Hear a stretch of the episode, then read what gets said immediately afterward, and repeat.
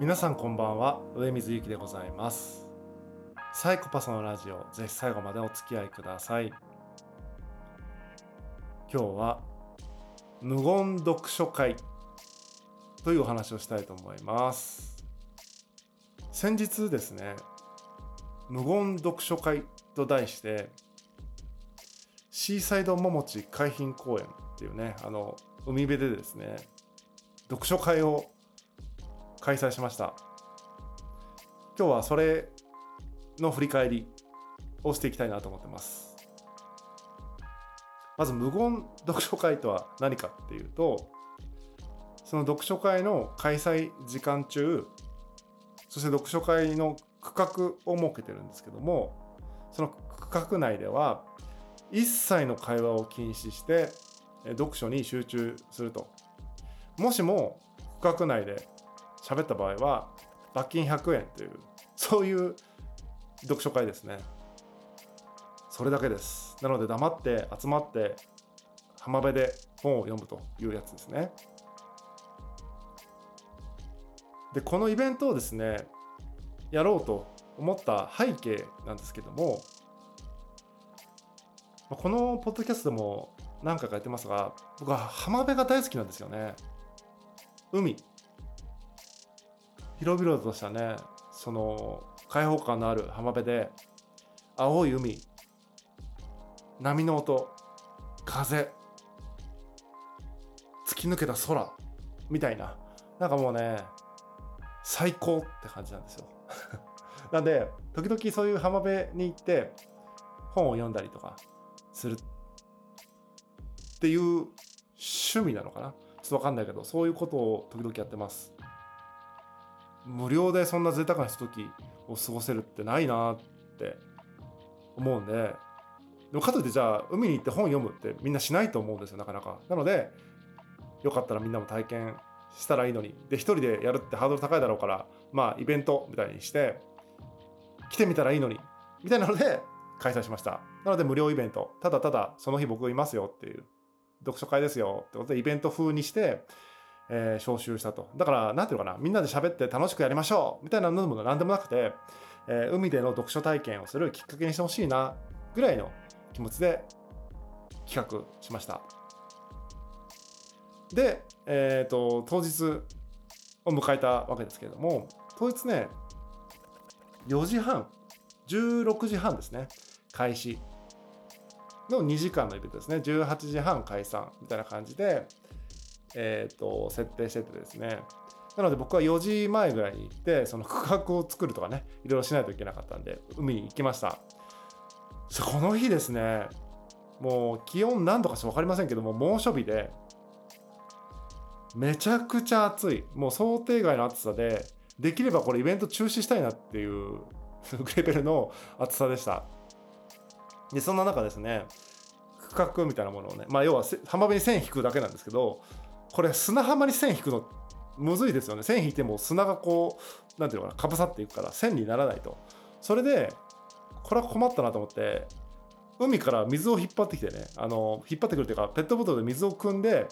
砂浜にかけて線を引くっていうのをやったんですね。おかげでね、その海と砂浜の往復、まあ20メートルとか30メートルとかだと思うんですけど、それをもう20往復ぐらいして線を引くというね、四角い線を引くっていうので、これでまた体力が奪われてね、もう4時半になる頃にはフラフラでしたね。しかもこのイベント参加者がですね、なんと1名っていうことで、一番気まずいやつですよね。誰も来なかったらもう別にいつも通り本を読めばいいし、2,3 人来ればイベントっぽいけど、1人ってなるとですね、このイベント感もないがイベントとしてその一応設定したものの提案を出さなければならないみたいなやつで、これどうしたもんかなって思ったわけですよ。しかもコミュニケーションする系ならまだしもお話しすればさいいからいいんですけど、無言っていうルールがあるから1名来ていただくんだけど、区画の中で2人で無言で本を読むっていう大変シュールなね状況になりました。しかもその参加者の方っていうのがもともと知ってる方とかじゃなくてですね、ありがたいことにポッドキャストをですね、僕が他でやってるどうせ死ぬ3人ってポッドキャストのリスナーの方でですね、しかもね県外からわざわざ来ていただいたっていうことで、もうねとにかく申し訳ないというか、これがっかりされるんじゃないかなと思って心配してました。でただね、もうすごくいい方で、そしてノリのいい方で、人間性もノリもできた方でですね、フルコミットしていただいて、区画内にこうテント立てて、なんていうかな、もうフル装備でイベントに参加していただいたっていう感じでした。で2人でですね本を読ん で僕なんかはですね、ちょっと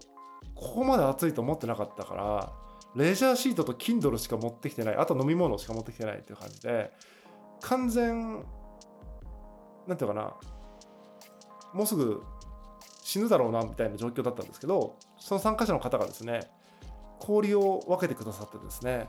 まあ冷却に成功し、なんとか熱中症を避けることができたという感じで、命拾いまでしました。その節は本当にありがとうございました。で、まあ、終了間際にはですね、ツイッターを見て、まあ X を見てですね、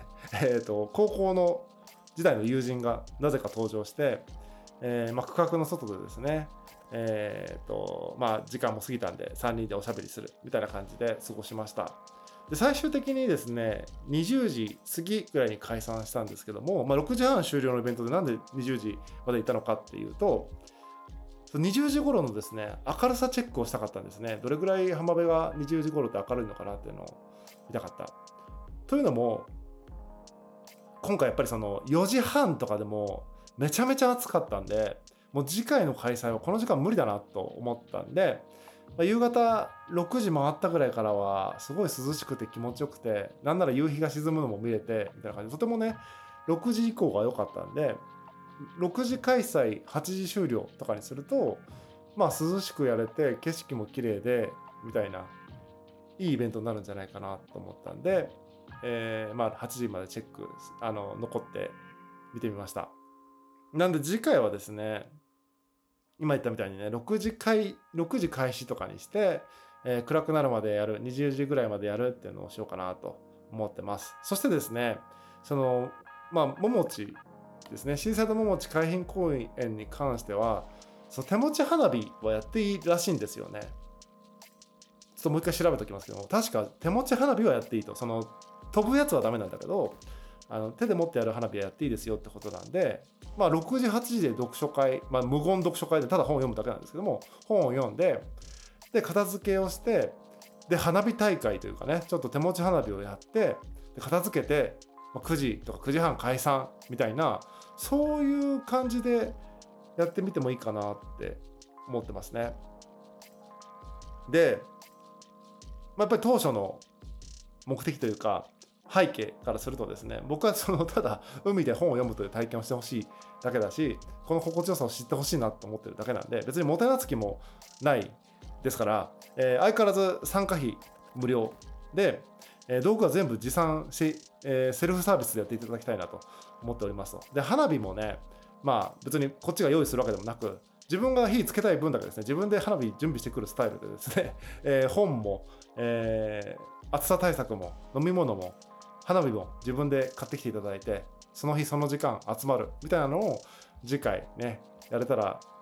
面白いなと思ってます。まあ場を一緒に共有するだけってことですよね。まあそれの何が楽しいんだって言われるとちょっとまだ分かんないですけど、これって楽しいよねって与えられるんじゃなくて、ただ場を共有して楽しさを自分で、楽しみ方は自分で見つけるみたいな、そういう余白の中で楽しむっていうのも僕はね結構いいかなと、まあ、公園みたいな感じですね。公園の楽しみ方と一緒というか、だからそういう自分で楽しみを見つけるみたいな楽しみ方のできるイベントになったらいいかなと思っています。また次回ですね、いつやるかは分かりませんけれども、開催することになったらですね、このポッドキャストでもお知らせしたいなと思っています。無言読書会、ぜひ参加してください。本日は以上です。またお会いしましょう。さようなら。